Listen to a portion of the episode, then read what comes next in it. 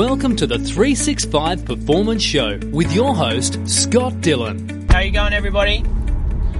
So I wanted to talk to you today about my big toe. So I'm doing the marathon. It's coming up. I think it's around 14 weeks away now. And 18 weeks ago, when I decided I was going to do it, I had this issue with my toe. Basically, every time I really push off of it when I'm running, it gives me pain, just feels like it's broken. And that was playing in the back of my head for the reason why I can't actually do the marathon, because I won't be able to finish it, because my toe will basically feel like it wants to fall off. Anyway, decided that I was going to register for the marathon anyway, and then I was going to, instead of complaining about my big toe being sore all the time, I was going to proactively see the chiropractor every single week, regardless of how good or how bad it felt. Every single week I was going to see my mate Tom, and I was going to get him to work on it. So that was now 4.5 weeks ago, I believe, and now my toe, it's all good. But I probably would not have focused as much on fixing my little toe unless I committed to the marathon, which put pressure on me and my consistency and focus on getting it fixed. But once I recognized what was sort of going on there 2 weeks ago, I began to ask myself a question, which is, where else is there things in my life where I can be proactively trying to work on them and fix them and improve them, and I'm not at the moment? Because here's the thing, I don't know about you, but when it comes to me, I always think that things will kind of be okay, and I'll sort of know that there's something that I need to work on, but I'll just kind of pretend that it doesn't exist for a little while. Then all of a sudden, things seem to begin piling up, and before I know it, things are falling around all around me, and I need to take action and really, really step up my game.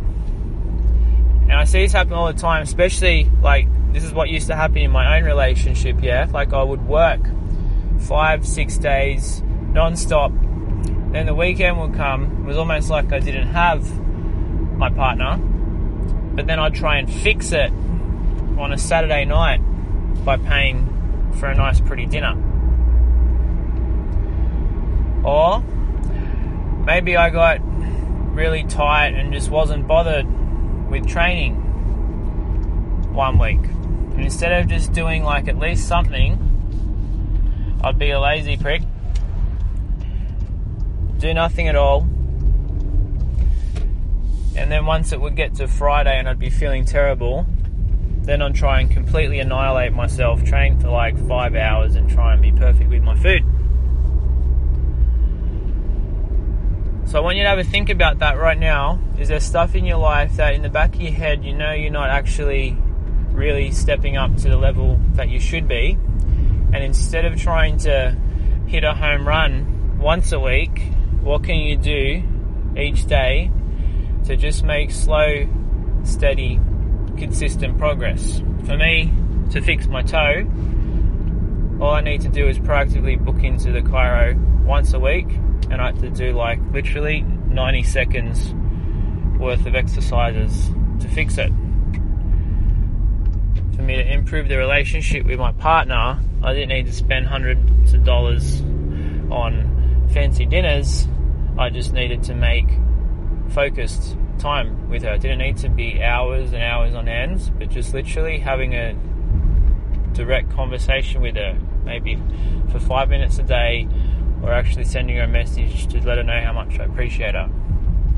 Likewise with you, if you're struggling with your nutrition or training, maybe you just need to do something small, like start your morning before anything else gets in the way with maybe a 10-minute walk, or maybe a healthy smoothie. Something to think about. Thank you for listening. If you haven't already, please head over to the365show.com, where you can gain instant access to our 4-part video series. If you like what we're doing, please leave us a review, and also make sure you're subscribed so you get kept in the loop. And finally, if you know anyone else that could benefit from this show, please share it with them.